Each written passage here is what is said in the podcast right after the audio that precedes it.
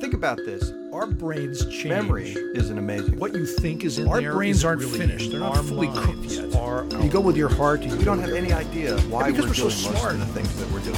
But here's the deal: in an era in which bits can be broadcast into your home on your command, why is it that people would actually leave their homes, settle themselves down in a monumentally uncomfortable seat in a theater in order to watch some kind of live performance? There's lots of answers to that question, but some of them are, I think, actually psychological. I'm Art Markman. I'm Bob Duke. I'm Rebecca McInroy, and this is Two Guys on Your Head. Today, the psychology of live theater.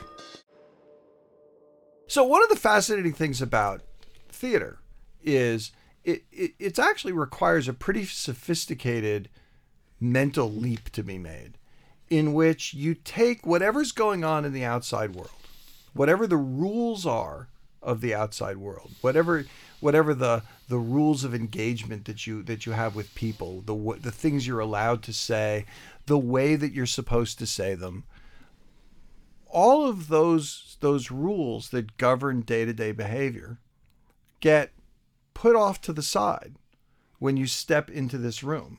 And so now you you have this room in which there are prescribed roles. The audience sits and is is is engaging by watching.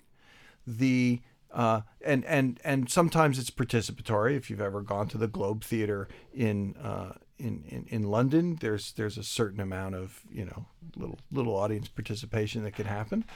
Um, the the actors are largely constrained to the the, the area of the stage. Again, occasionally that that rule gets broken a little bit, but one of the things that you do is to participate, to cooperate in the construction of a set of rules that are going to hold for the purposes of that performance, and we all buy into that.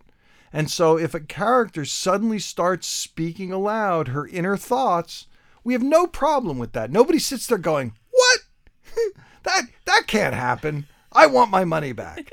right? Where we we agree, okay, I understand the rules of this, right? And and those rules then have to be maintained. So the so the performance constructs a a reality over a over a very constrained period of time, right? Just a couple of hours that that partly is is something that that the the actors ask us to buy into, partly it requires us to make use of our prior experience with theater in order to understand what the rules generally are so that when you have a sophisticated audience you can then break those rules in interesting ways.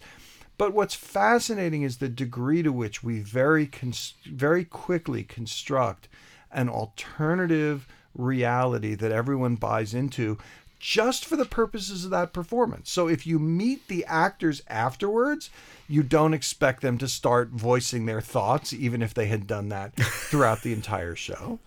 We we don't necessarily expect that the actors are even going to have the same accent when we meet them in real life that they had when they were on stage.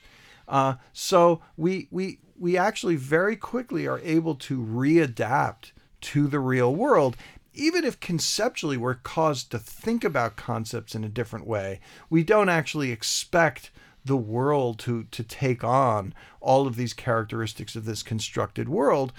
And what's fascinating is that having a space in which that happens, I think lends itself to making it easier to do that, easier to sort of suspend the normal laws of reality in order to engage in that. Art, your, your your point at the very beginning about the fact that you would you know have to get dressed and get in a car and go schlep somewhere and go to the theater when you could see that same stuff on a screen in your house. And, and, and part of that has to do with experiencing things with other people.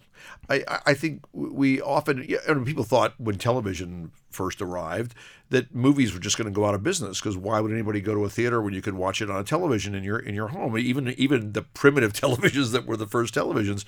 But there's something about being with other people who are reacting to the same thing that you're experiencing that human beings value.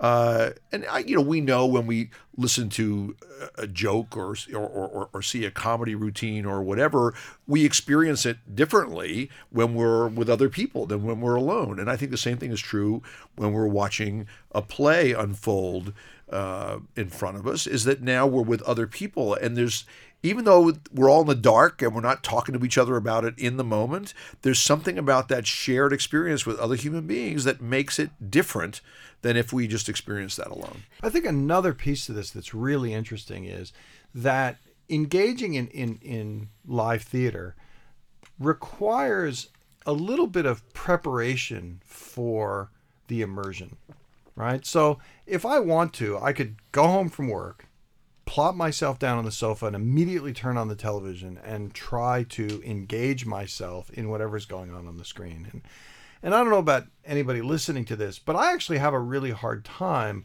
watching television alone. I find myself within moments picking up my phone, doing other stuff. Um, it's it's very hard to be immersed in what's going on on the screen, and I think that a part of the problem is that we don't create a kind of ritual immersion experience for ourselves. You just turn the TV on, and you're still in your home, which is associated with all sorts of other activities. But to go to the theater is an experience, right? You leave the house prepared. I'm going to go to the theater. You get a little program when you get there. You've handed a ticket in, you've walked to your seat, you're sitting down, you have a chance to look at the set often. I mean, a lot of theaters will will actually keep you know allow you to see some of the set before the actors have come on it sometimes of course it's just the curtain before it goes up but but there's this gradual process of leaving the world behind and entering into this new experience that I think enhances that ability to create a mindset in which you really engage with this experience. Next week, we'll talk about the psychology of creation with Dr. Art Markman and Dr. Bob Duke. David Alvarez is our engineer, and I'm Rebecca McInroy. I produce Two Guys on Your Head at KUT Radio in Austin, Texas.